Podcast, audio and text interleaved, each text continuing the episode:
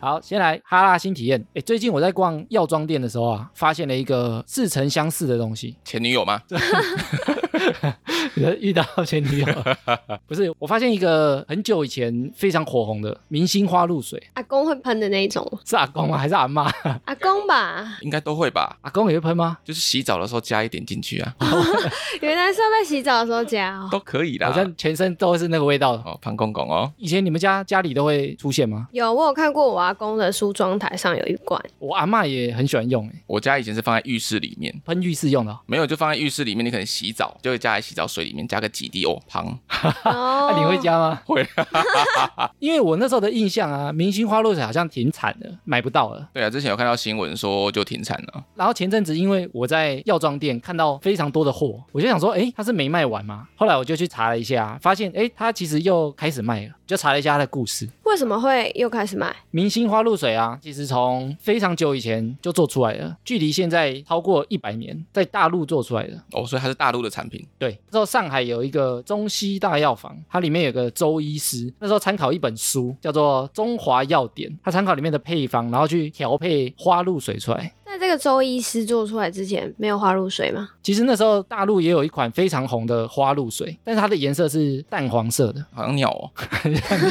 那时候就是因为它们喷在身上啊，沾到浅色的衣服就会有黄黄的，很像尿渍的东西。耶，好恶心哦，那时候周医师制作出来的啊，就是现在看到那种透明无色的，但是香味差不多，所以那时候在大陆就很红了。它的原料啊，主要是酒精，再加上玫瑰跟茉莉花香，还有一些秘密的啊。哦，我想说，嗯，奇怪，那是茉莉花香吗？怎么不像啊？其实大部分的香水都有加酒精，因为它这样才会挥发。对啊，才会挥发，后来因为国共内战，他们家的财产被充公，不知道是不是支持国民党的关系，财产被充公啊，就辗转把配方偷偷带到台湾。所以在台湾重启炉灶，对，他在台湾就又成立了一家公司，开始制作明星花露水。后来啊，在台湾也开始爆红，全部的婆婆妈妈、街坊啊，大家都非常喜欢这个味道，而且它卖的特别便宜，为什么会卖？特别便宜，可能原料很便宜吧。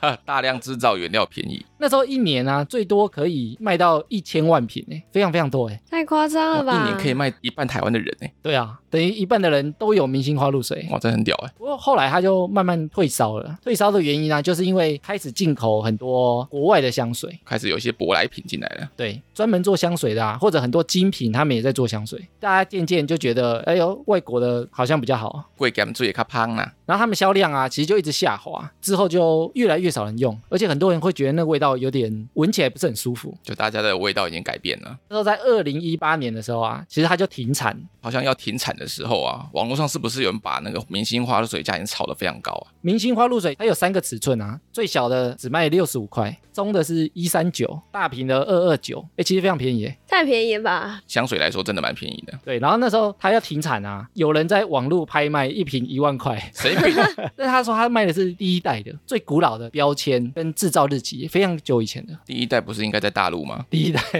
呃可能来台湾的第一代台。湾第一代，其实我那时候对花露水的记忆就停留在这一段，就是它停产了。前阵子又发现的时候，因为它已经换包装，出了一些其他的产品，比如说它有出那个防蚊喷雾，但是味道我不敢试。我原本想说新体验买一罐，想说那个味道可能用一次而已，太浪费了。 然后我有查到啊，因为花露水的主要成分百分之七十是酒精嘛，对，疫情的期间啊，有些人买不到酒精，他就去买花露水，哎呦，哦，因为那个酒精趴数很像。然后又香香的，对，疫情用的酒精趴数是七十五趴嘛，对，所以就很相近。所以那时候也很多人想不到酒精，就去买花露水喷在手上，也可以消毒啊。蛮聪明的哦。 然后我有查到一些花露水的使用用途。花露水除了香水之外啊，很多人研发出不同的用途，就有人拿来醒脑用，为什么？是因为它太刺鼻吗？就可能味道很重吧，太刺鼻， 哦，好臭哦！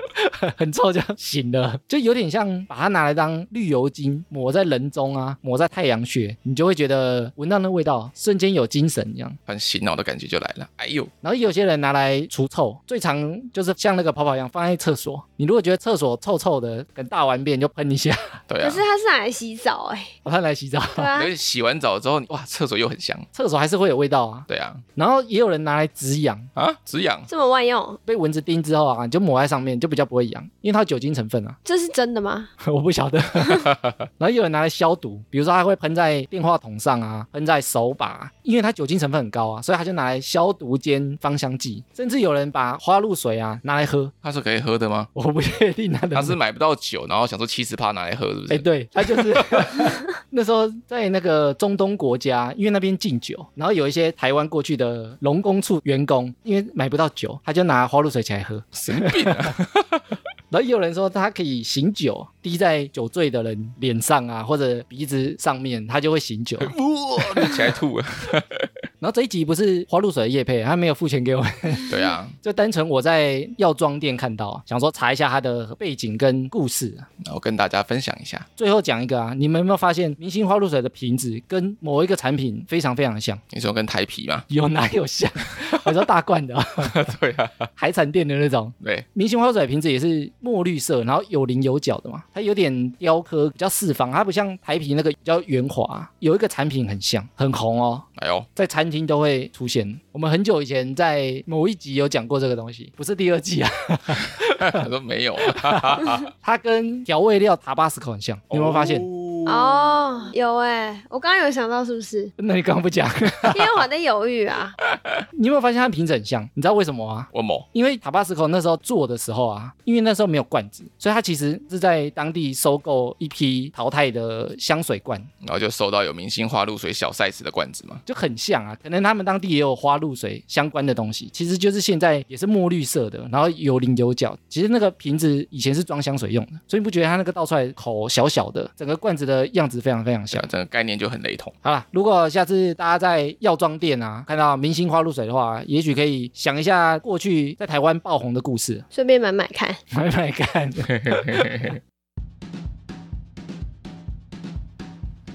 八月盛夏一定要来板桥府中街头文化节，感受一下街头创意狂潮，用嘻哈的节奏摇摆出青春活力。今年活动除了指标性的 Mastery 街头狂热饶舌比赛、末路行者国际涂鸦大赛、新北 Fun 街头街舞大赛外，更规划了一系列街头文化体验，包括刷碟、喷漆、涂鸦、街舞等等潮流活动，及邀一百二十组艺术家带来的街头表演，绝对超越你的想象，嗨翻你的周末！八月十九、二十，八月二六、二七的两个六日，Just Fun 新北街头文化节将于板桥府中广场盛大登场。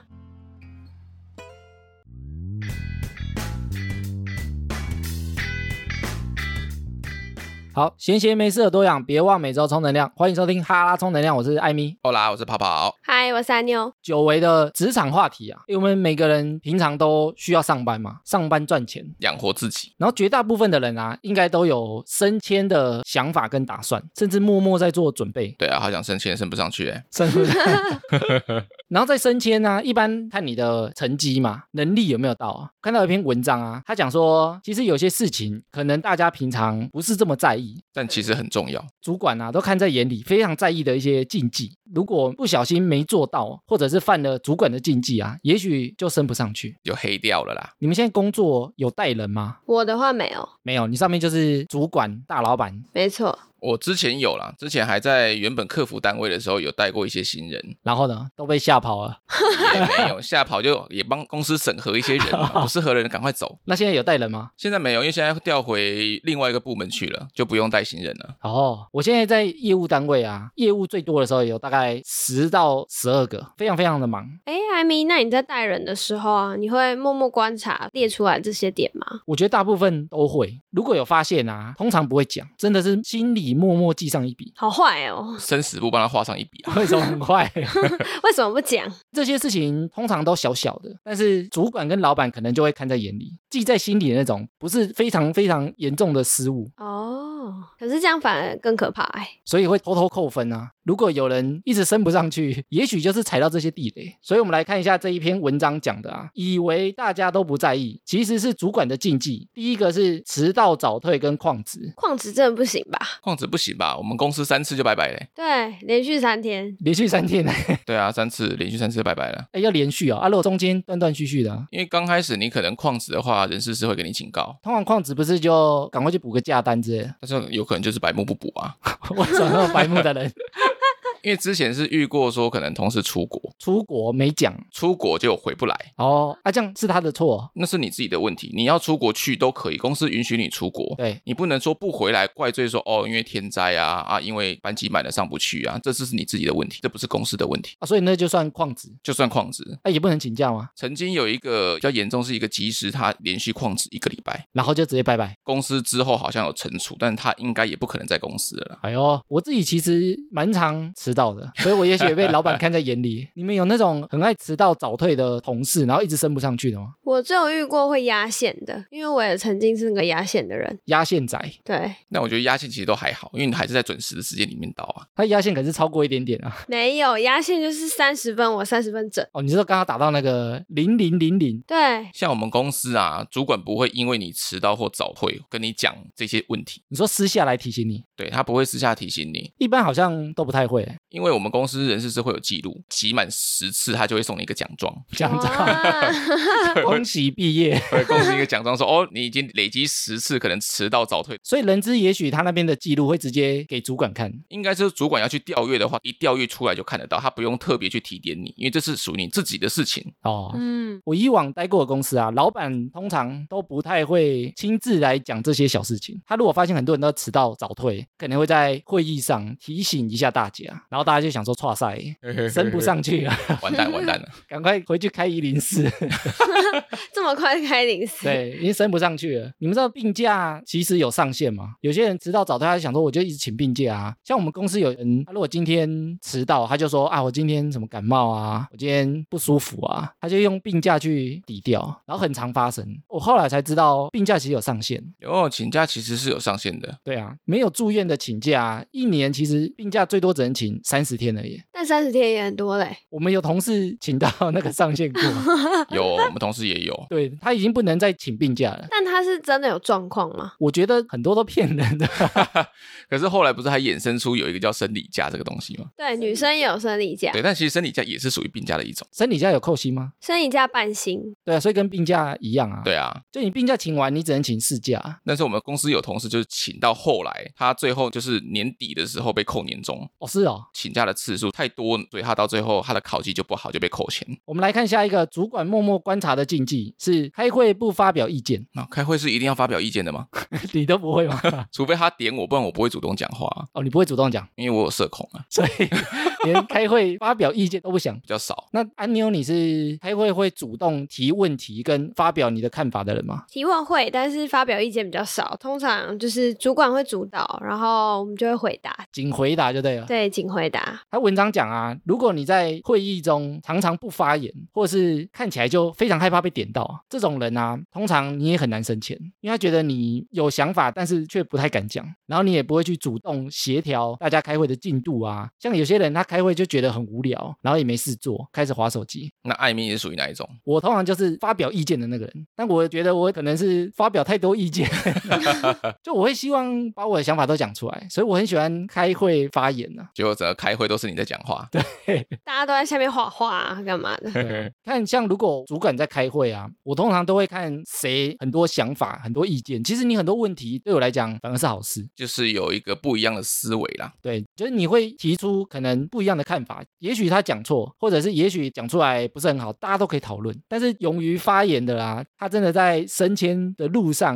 会比较容易被看得到啊。我觉得这一点真的是真的哎，因为其实像我们以前的工作就是有两个助理，他们都是同期进来的，然后其中一个就是像艾米刚刚说的，他很有想法，然后开会的时候就是很多意见，而且都不是乱讲、乱发表的意见。那另外一个相对来说就是比较默默的，然后可能就是纯粹只会听大家讲话。等到过试用期之后，果然那个就是很有想法的助理，他就被升上来了。主管那时候也有说，他觉得这是一个正向循环，比较爱发表意见的人也容易激发大家的想法，所以这一点其实是真的。下一个主管默默观察的禁忌啊，是凡是喜欢辩解的人，如果公司提出一些疑虑或者是纠正的时候，他通常就会说“可是什么什么啊”或者“但是什么什么啊”，永远都好像不是他的问题，都是别人害他的。哎，有哎，我们公司这种人哎，那他最后的下场是怎么样？他最后下场就是一直升不上去啊，理由驳就对了。他就觉得好像所有人都在针对他。哦，你说大家都针对他，他其实当初会调来我们这个部门的原因，也是是因为他那时候出了一个包。他也被踢过去，对不对？他本来是在别的单位，他觉得说错不在他，在他的主管，你们有那个申诉管道，对不对？你说像当兵那个一九八五，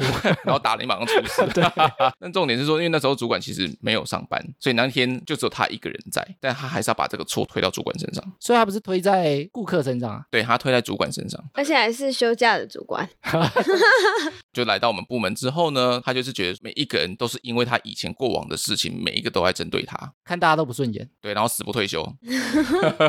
我觉得喜欢辩解的人啊，他最大的问题就是因为他觉得错不在自己嘛，所以他基本上没有什么进步的空间，因为都别人的错啊，我没有需要改的地方啊。不懂得反省自己啊，这个问题啊，我觉得其实一开始出社会经验还不够的人会更严重，因为他会很想解释自己为什么没做好。比如说他出了一个包，可能想辩解一下，其实我多做了什么努力啊，或者我其实有做什么样的功课，但最后还是出包了。就好像自己有做了补救，想要去挽回一点颜面。对啊，其实工作到后期啊，就会觉得出包其实就出包了，结果才是最重要的，结果就是出包啊。对，刚刚原本以为是什么正能量的语录，没有就没有书包真的书包。 那如果不小心真的出包的话，有没有什么做法是比较好的？这跟我们之前讲那个失败的概念有点像啊，就失败就真的是失败啊，你让主管知道你已经汲取教训，这一次是真的出包，但我以后绝对不会再犯一样的错，跟主管去讨论下次怎么做才会更好，同一个坑不要踩第二次就好了。对啊，因为像我在客服，其实我也偶尔也是会出包啦，大事小事其实都有。我曾经最夸张的是，一年里面我每一个月都出一次。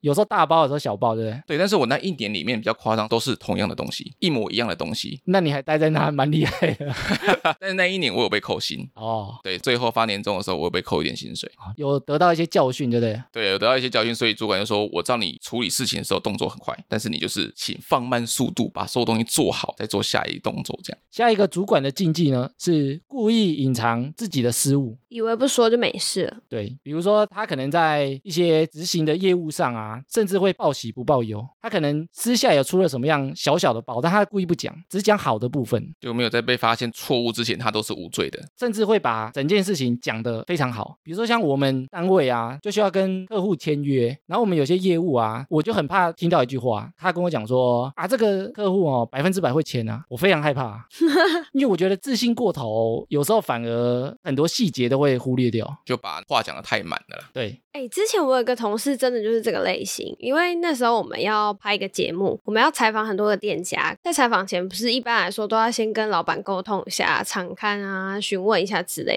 对的，但我们都以为他有做了，因为他是这个节目的主喉这样。然后最后等到我们到了现场，我们才发现，哎、老板根本就不知道今天要有摄影师来拍摄，然后甚至还说我们没有在给人家拍的、欸然后整个场面就很尴尬。那你们那个时候问他的时候，他怎么回应啊呢、他就是像这一点讲的，就是故意隐藏自己的失误。他那时候就回我们说：“哦，因为我上次来药厂看的时候，这家店都没开啊，我就想说应该是 OK 啦，这样。”当时他就没有讲。对他没讲，他没有特别讲什么，然后就打把他带过。可是我的主管就是因为这样非常的不爽，他就黑掉了。可能我这个主管还在公司的一天，他就升不上去。故意隐藏自己失误的人啊，其实就很像留一颗未爆弹给你的组员跟主管啊，没留多少时间给他，快爆了，可能拿他手上剩两秒。 下一个主管看在眼里的禁忌呢是越级报告，越级报告主管不太会讲，对不对？因为讲了好像自己没什么面子，所以通常越级报告啊，主管就真的只能在心里偷偷记上一笔，就是这个人可能会跳过自己跟上层打小报告啊，或者是偷偷在盘算一些什么事情。为什么主管会这么在意越级报告这件事？因为你如果是被跳过的那个主管啊，你就会有一种被打小报告的感觉。你们讲了什么，我都不知道啊，或者你们私底下是不是在偷偷讲我坏话啊？资讯感觉很不流通。或者是他有被取代的感觉，就好像你跟老板可以直接沟通，就不用透过我了，好像就没有我这个职位存在的必要啊。我觉得主管会觉得不受尊重，哎，可能越级报告了以后，上面的大主管一定会下来询问这个部门的最高主管嘛，为什么会有发生什么样什么样的事情？哦，那他可能什么事情都不知道对。他可能什么事情都不知道，所以说，哎，你跳过我去跟别人讲，然后没办法去做回应，我也没办法去做任何的呈报，换他被骂，对啊，就换主管被骂。一般来讲，讲，大企业比较容易遇到越级报告啊，因为它的阶层分的比较多啊。分的比较细一点啊。以前其实我有遇过比较高层的老板啊，直接指派任务下来给我，中间都跳过、哦。哎呦，所以你是老板的大红人哦。然后那时候啊，我其实就有这个敏锐度，觉得我不能越级啊，所以我其实有去跟我的主管讲这件事情，就说：“哎，大老板他有找我讨论什么事情，然后让你知道一下。”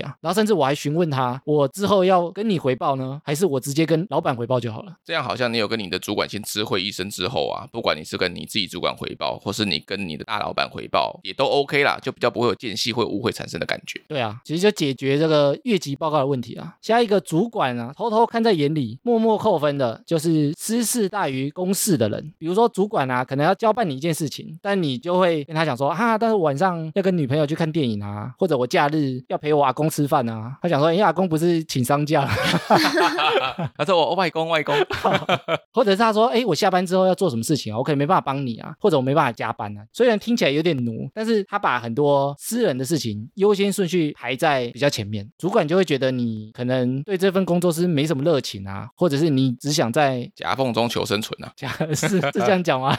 像我们业务单位有时候周末都要出去开会，因为像我们就要开座谈会或说明会啊，工作性质很多时候都只能在下班时间或者是周末去开这个会。然后我们有些业务啊，他通常就会找很多理由开脱，就是说我周末要出去哪里玩啊，或者我这个周末不在台北啊，很常不出席。不止我啊，其他同事也都看在眼里。可是直接讲说，哎、我假日要去玩，这个是合理的吗？他就会说我已经安排好我要去哪里玩了啊，比如说我要去台南，我要去高雄，他就会说好几个礼拜前就定好啦。但我觉得偶尔其实都情有可原，因为本来大家就会安排自己的休闲时间啊，但他就是非常非常的长，这么巧，他不会已经把明年度的都已经安排好所有的行程了？你说每个周末都排好了。对，那时候我的主管啊有讲说，这样的人会让他觉得对这份工作没有很有热情。我觉得大家上班其实都有个感觉啊，就是通常都会有淡旺季，甚至在一个月里啊，通常就会有几天特别忙，有几天特别闲。不是鼓励大家周末或假日都要去加班，我觉得大家可以去调整一下自己工作量的配置啊。我觉得这一项最主要啊，就是让主管觉得你有没有把工作放在心上的感觉。举个例子啊，我们录音通常都固定在某一天嘛，像我们要安排事情的时候，会刻意避开那一天。逼不得已的话，就会跟大家先提前讲，瞧一下时间啊，看其他人哪一天可以啊。基本上大家会把这件事情摆在顺位比较前面，大家会知道这件事情优先的。要先安排起来。对啊，先预定起来嘛。然后文章下一个主管看在眼里的禁忌啊，是不敢尝试的人。比如说主管交代一件任务的时候啊，他通常就会先找理由推脱，还没开始执行就觉得自己做不到啊，或者这个方案不可行，主管会不会觉得不敢尝试的人就是不想学习新东西，不想挑战自己，也不想多做事，喜欢推事情？我觉得主管跟老板啊，通常都会喜欢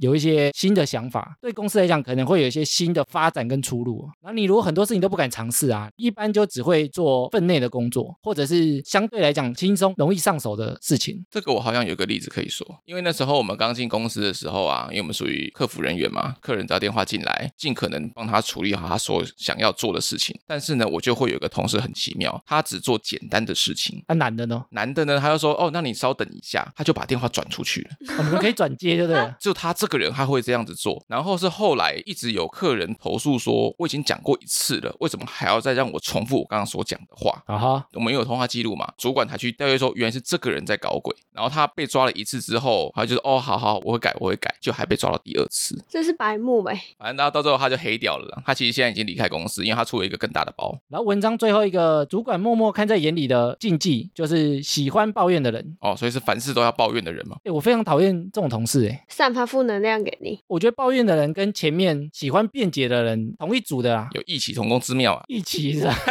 有异曲同工之妙啊。他们基本上是一组的成对出现的，很喜欢辩解的人啊，通常他也很喜欢抱怨，比如说抱怨别人的错啊，抱怨同事啊，或者抱怨客户啊。辩解完，然后再去跟第二个人抱怨。对啊，诶但女生是不是比较喜欢抱怨啊？还是这是我们刻板印象？哪有？你们男生才喜欢抱怨嘞 我。们男生会吗？我没有、对哦。啊， 你们私下聚会不是抱怨大会吗？对啊，女生的聚会就是抱怨大会，不是吗？哎，但他们的抱怨就是抒发心情啊，跟男生比较不一样。 我们这种是直率，我们讲完就算然 了。后真的，对，不像男生都不讲。因为我们都讲别的嘛，男生跟男生之间都讲别的啊、而且我观察现在的职场啊，通常那些升不上去的人，他们真的都多半蛮喜欢抱怨的，各种事情都可以抱怨，比如说工作太多啊，然后想要离职啊，同事不好，所以他们就是每天都很负能量，想离职又走不了，然后永远不会走。我觉得文章列的这些啊，一般人看起来其实它都算小事情，主管通常不会刻意去跟某个人沟通这件事。比如说，如果有人很喜欢抱怨，不会想尝试新的东西，通常不会被约谈，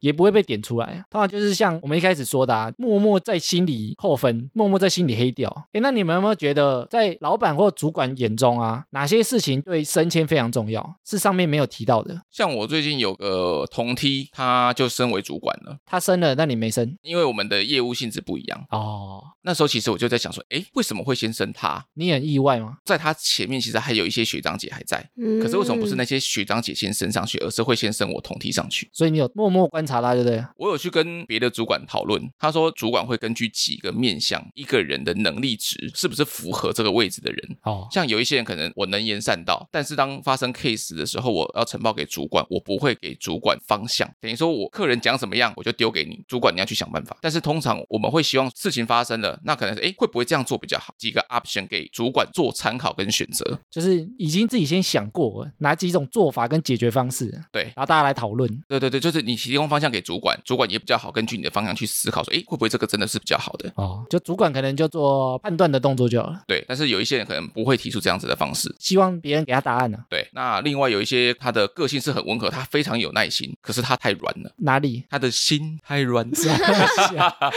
就是他很有耐心啊，但是他处理事情会处理非常非常非常久，我觉得很软的人啊，有时候他也给不出一些解决方案跟建议，就是会整个处理 case 的时间会变得非常长。或者他可能也没有主导，因为我们也是业务单位嘛，我们需要跟客户讨论事情啊。对，太软的业务，通常就会被牵着鼻子走。客户讲什么，他就一直被牵着，就会越来越麻烦。然后像有一些人能力非常强，但是他太会钻牛角尖，哦，他很喜欢去抓语病的问题。你说别人讲的语病哦，对，就像可能客人打电话进来跟我客诉一些事情，那我当然要跟他做呈报嘛，因为他是我的小主管，但他就会把我当成客人说，那他为什么不怎么样做？然后我就会回他，所以你是要我直接回客人就是不可以的意思咯。好、所以到最后主管会升我同梯的原因，就是因为他各方面，就是我刚刚讲的各方面，他其实都做得不错，所以最后就是排除掉这些学长姐，就先升他上去当主管，有没有可能他有主管的裸照，啊应该是不太有哦。结果发现这才是主因然？后她老公是警察，小心哦。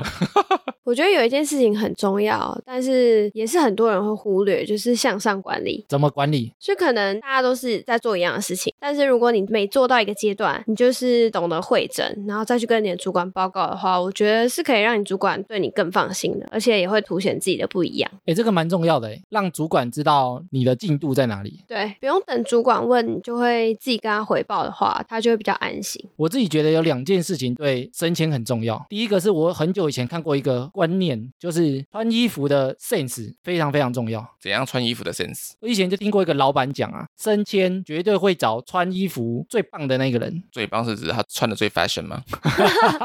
最潮的，棒是最适合他职位跟场合的人。通常升迁他会先第一个优先考虑这个人，因为他觉得这种人啊，对他的工作一定非常重视，整个看起来的感觉就会特别突出。看的不是牌子哦，不是你穿名牌、穿很贵就代表很赞哦。那有时候穿名牌也是很怂的哦。你说 logo 太大， 对啊，大 logo 有没有？所以我其实，在上班的话，啊永远都不会穿 T 恤出现在同事面前，polo 衫也不行。 polo 衫很老哎、然后我觉得第二个升迁非常重要的啊，也是另外一个老板跟我讲的，他说会观察员工会不会害怕靠近他。他有体味吗？不是、啊，比如说聚餐或者吃饭的时候啊，你那一桌的老板，通常大家就会第一时间越远越好。对老板位置越远越好，然后最后一个来的啊，通常就在老板旁边。他说你迟到了哦，你就坐老板旁边。 但是那个老板私下跟我讲啊，他说如果有一个员工跟他非常没有距离，不害怕跟他讲话，不害怕跟他交谈，在私下场合啊，也都可以没有很害怕他的话，啊对他的印象分数会超级好的。他有说原因是什么吗？那个老板有讲啊，他其实不是很喜欢拍马屁的员工，因为他觉得那个太虚伪、太假了。但是如果有同事他敢直接坐在他旁边，跟他很自然的聊天的话，他觉得如果以后他当他的小主管，或者他去管理他公司的一些事情，他可以获得比较多的资讯啊。比如说，如果你都坐离他很远，升你当主管之后，你也许下面在做什么事情他完全不知道啊，因为你很害怕跟他讲话嘛。所以你如果很害怕跟老板谈话的话，一定会心里觉得未来你有什么事情，你也很害怕跟我讲啊。说不出口。对啊，那我以后尾牙都会抢老板旁边的位置，然后就被同事讨厌。被老板的老婆讨厌。你是谁？你给我走！好啦，啊我觉得文章前面提到这些项目啊，有些人可能会觉得他自己默默在做，没有人在观察他，不会有人发现。但其实我自己有在带人的角度来看，我觉得这些其实在老板跟主管眼里啊，他是绝对会观察的项目。虽然我们提到这些东西啊，都不是很严重的事情，但是说实在，在主管心里面，他还是会默默帮你打分数。不要觉得分内的工作做完就没事了，其实还是有很多小地方需要注意的。听了哈拉才知道，今天是由我来负责考考大家。赞啊，要靠什么呢？你们有没有觉得最近台风很多？台风季嘛，夏天对啊，上礼拜才刚走一个杜苏芮，然后这礼拜又来了，差点害我们又不能录音，耶、这能 夜哦默吗 默？有人很开 心。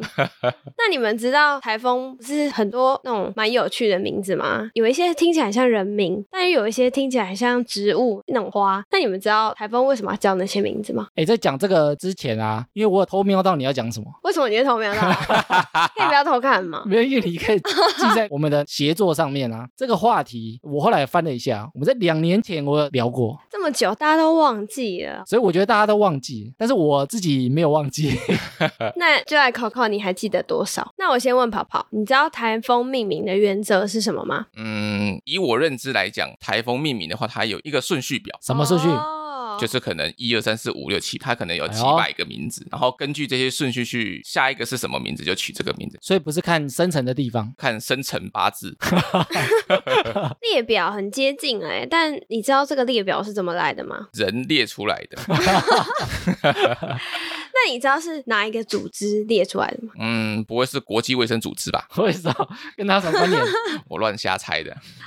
好，不是，但是其实已经很接近了。它是一个叫做世界气象组织，那它是从西元两千年之后开始决定说，这些台风就是除了他们自己原始的编号之外，全部都会帮它取一个名字。那你们知道这个台风是怎么编号的吗？其实很简单，怎么编号啊？就一二三四五这样编下来啊？不是，它是依照它的日期。就比如说，我们现在是二零零四年，然后第一个编号的话就是零四，零一对，哦，后面名字呢？很聪明。后面的名字的话，就是像刚刚跑跑说的，依照列表，然后依顺序来命名。那你们知道所有的名字总共有几个吗？大概两千个吧。你确定有那么多？ 我印象中是一百多个，一百多少？一百四吧、对，一百四。诶我讲过啊， 我觉得这个很明显是有偷看。其实这一百四十个名字总共会分为五组，那每一组有二十八个，它是由十四个台风委员会的成员各提出十个。而且觉得好像现在台风的名字跟以前台风的名字好像不太一样，对不对？跟小时候的不太一样。对啊，所以这个名字到底谁定？这个名字的原文啊，其实是来自不同的国家跟地区。艾米，你有知道更多细节吗？刚跑跑有提到以前台风的名字跟现在有差别嘛？对那是因为在两千年以前，那时候还没有成立台风委员会，那还没有成立台风委员会之前，名字是怎么来的啊、那时候是美国海军负责命名的。那时候的命名规则都是用人名，男生跟女生，比如说温尼台风、葛勒利台风、韦恩台风，赫伯台风。对，那都是以前用人名命名的。然后两千年之后，刚安妮有讲成立一个台风委员会嘛，遍布在容易被台风侵袭的几个国家，总共十四个，没有台湾。。台湾不是国家啊 对，台湾没被揪进去啊。附近像北韩、南韩、日本、菲律宾、香港、马来西亚、新加坡、中国这些都有在里面。每个国家可以提自己的名字嘛，国家在提的时候啊，都有特色。没错，像中国啊，他就用以前传奇的事情，他就提了悟空、白鹿。白鹿不是酒啊，然后日本啊，它是用星座命名，比如说天平、摩羯，所以你如果看到台风的名字是某个星座，其实那是日本命名的。阿布奈啦。然后香港啊，它是用它的地名，比如说狮子山、启德，可是香港以前不是用数字编号吗？以前香港新闻都是讲几号风球，几号风球。两千年之后就用那个名字做成一个列表，依序出来。那其实这个名字平均大概六年就会重复了，同样一百四十个，一直循环。哦，一直轮流就对了啦。对，所以有些台风，你就想说，哎，这个不是之前来过吗？或这个名字不是之前看过吗？重复一乱了。我要补充，它有另外一个例外，怎么样的例外？就是如果这个台风啊造成的灾害过大，比如说二零零九啊八八水灾，来那时候叫做莫拉克台风。这个台风因为那时候太强了，这个名字就被除名。你可以把它除名，哦，就怕后面再叫这个名字的话，大家会再想起那个时候的回忆。或者是都市传说，你再叫这个名字又很凶，哎，又来一次，可以提出说，哎，这个名字我不喜欢，或者这名字造成我不舒服，我把它除名。造成我的人民太大的恐惧。 对，然后你们知道台风啊，旋转有一个固定的方向吗？我知道，我不知道，其实你去仔细观察、啊，比如说来台湾的台风啊，都是逆时钟旋转的，固定的哦，它不会有顺时钟旋转的台风跑来台湾哦。这就跟你冲马桶是一样意思。我说冲马桶水流，对，冲马桶的水流就跟台风这个顺时针逆时针这是有相关的。真的假的啊？逆时钟的台风啊，它是出现在北半球，然后如果南半球啊，它就是顺时钟，所以马桶水流跟我们那个台风的转的方向是不一样的。相反的、啊，对，像北半球来讲，你马桶冲水的时候，它是以顺时针方向流走。台风是反向的。对，那你在南半球的话，就是逆时钟喽。